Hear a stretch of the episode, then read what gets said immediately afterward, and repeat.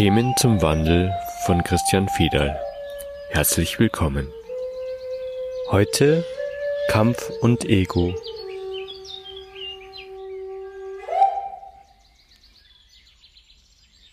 Wieder eine Frage zur aktuellen Situation.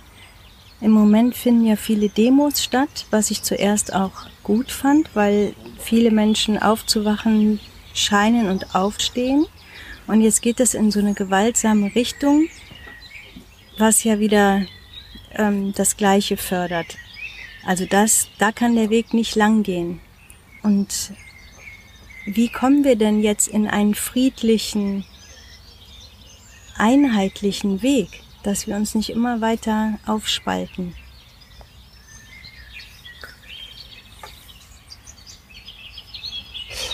Also erstmal grundsätzlich ist es gut, sich zu zeigen mit dem Bedürfnis, dass die Menschenrechte gewahrt bleiben. Dass da jetzt immer mehr Berichte gibt, dass auch Gewalt mit eine Rolle spielt. Es ist ein Erkennensprozess.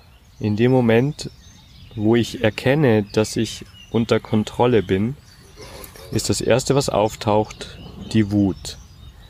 Das ist die eigene Energie, die lange unterm Deckel war und jetzt nach außen drängt. Also es ist wie eine kleine Explosion, könnte man sagen. Und deswegen, wenn sich die Menschen zeigen, dann ist das unumgänglich, dass auch die auftauchen, die wütend sind, also die gerade erst erkennen. Und man weiß ja aus den asiatischen Kampfsportarten, dass man dann erfolgreich sein kann im Kampf, wenn man nicht aus Wut agiert. Also man weiß, dass immer da, wo die Wut ist, ist auch das Verlieren. Es braucht die Präsenz, damit man den Angriff umlenken kann. Immer dann, wenn man wütend wird, dann hat man zu viel Energie in einer Richtung und damit entsteht erbitterter Kampf und dann unterstützt man eher die Seite, gegen die man gerade kämpft. Die Macht braucht einen Widersacher, sonst wird Macht nicht sichtbar. In dem Moment, wo man nicht in den Kampf geht, nimmt man dem Widersacher die Gelegenheit.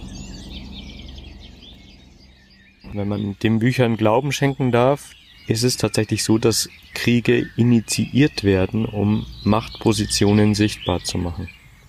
Und dabei ist es völlig egal, auf welcher Seite man kämpft. Es ist der Kampf, der diese Machtposition sichtbar macht. Und es ist auch völlig egal, wer gewinnt. Wenn es sowas gibt wie die Illuminati, dann sind die auf jeden Fall auf beiden Seiten vertreten. Weil es um das Machtprinzip geht und nicht um das Gewinnen einer Seite. Also es geht um den Kampf an sich. Und egal auf welcher Seite man kämpft, man unterstützt damit den Kampf und damit das Machtprinzip und damit die, die man eigentlich nicht unterstützen möchte.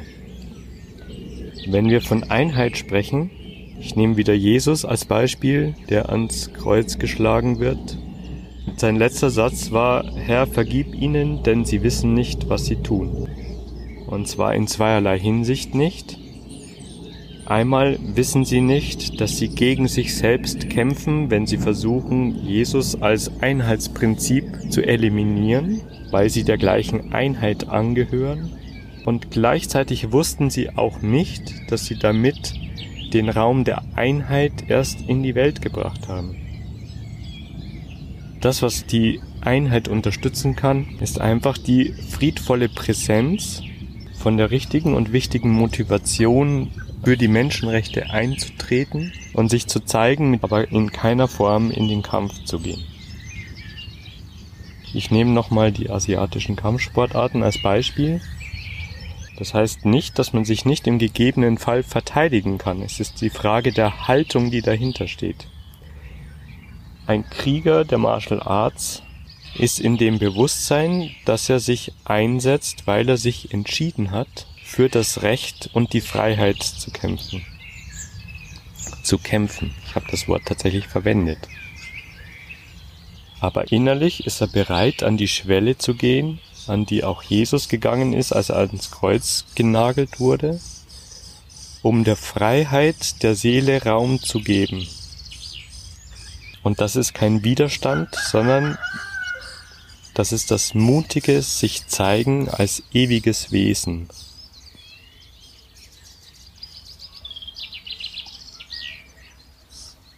Wut und Kampf ist immer aus Angst geboren. Also wenn es darum geht, die körperliche Hülle zu erhalten, kommt man leicht in die Todesangst und damit in den Versuch, den Tod zu vermeiden. Der Tod ist aber eine Metapher.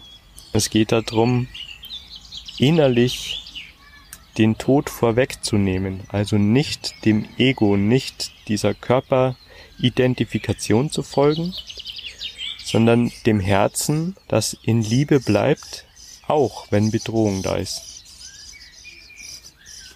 Ich glaube, das ist auch ein wesentlicher Bestandteil des Wandels gerade, dass, es, dass wir dahin kommen, dass es nicht mehr nur um das persönliche Leben und das persönliche Wollen geht, sondern wir wirklich für das Kollektiv handeln, für das Weiterbestehen des Lebens auf der Erde, unabhängig von unserem eigenen Leben, wenn wir das möchten. So, ich kann das total unterstützen. Letztendlich ist es egal, weil die Essenz ist immer da. Aber ähm, es ist auch so schön hier, dass es erhaltenswert ist, wenn wir hier alle in Liebe leben können. Und dass wir über diese Schwelle gehen, dass wir nicht mehr nur das Persönliche in den Vordergrund stellen. Also die Natur ist deswegen so schön, weil sie der Vergänglichkeit unterworfen ist und sich ständig verändert. Und dieser Prozess der Veränderung ist quasi die Möglichkeit, materiell dargestelltes Bewusstsein wahrzunehmen. Alles, was gesichert werden soll, ist dem Verfall preisgegeben. Also alles, was nach Sicherheit aussieht, stagniert und wird am Ende sterben. Die Natur nimmt es einfach zu sich zurück. Und das ist das, was wir lernen werden, dass die Veränderung der einzige und wesentliche Bestandteil des Lebens ist. Also es gibt nichts, was man festhalten kann. Und wenn wir jetzt vom Kollektiv sprechen, dann ist das Kollektiv ja eine Ansammlung von Individuen.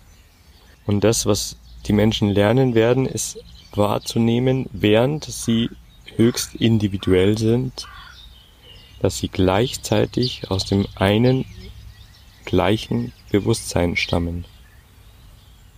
Das Bewusstsein selbst hätte keine Idee, sich selbst anzugreifen. Diese wunderbare Natur ist deswegen sichtbar, weil sich die Einheit, also das göttliche Bewusstsein, sich mit der polaren materiellen Darstellung trifft. Die Erde würde nicht auf die Idee kommen, ihr Wesen selbst zu zerstören.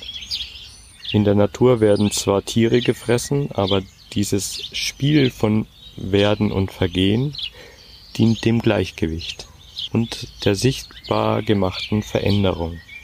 Das Einzige, was versucht, sich selbst zu zerstören, ist am Ende das Ego, weil das Ego ja nur ein Denkfehler ist. Also es ist die Identifikation mit etwas, was auch immer das ist. Als allererstes natürlich der Körper. Und das Ego kann sich nur selbst erhalten, wenn es ständig in Frage gestellt wird. Im Zweifelsfall stellt das Ego sich selbst in Frage. Im Zweifelsfall verletzt sich das Ego, um sich selbst zu spüren. Und das ist auch das Prinzip von Kampf. Es braucht Verletzung, damit die egomane Machtausübung sichtbar bleibt. Und deswegen braucht es einen Verlierer und einen Gewinner. Und es ist völlig egal, auf welcher Seite der steht. Das Ego strahlt mal in Prunk und Erfolg und ein andermal ist es schlecht und minderwertig. Und beides dient nur dazu, das Ego an sich, die Identifikation, im Spiel zu halten. Also unterstützt Kampf immer das gleiche egomane Machtverhalten. Und das ist kein Vorwurf, sondern das ist das Prinzip von Erkenntnis.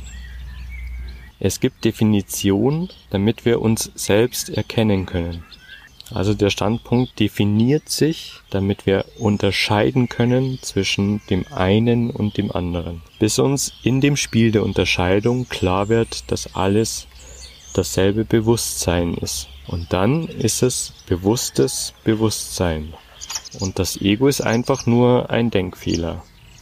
Das ist wie ein Stolperstein, der gelegt wird und der gleichzeitig sicherstellt, dass das Ego wieder sterben wird, weil das Ego an sich ist unerträglich. Also deswegen unerträglich, weil es zu Schmerz und Leid führt in diesem irdischen Leben, oder? Und dann so weh tut, dass man dann wieder diesen Schmerz und dieses Leid überwinden möchte. Also das Ego ist wieder der Auslöser dafür, dass ich das überwinde, überwinden möchte.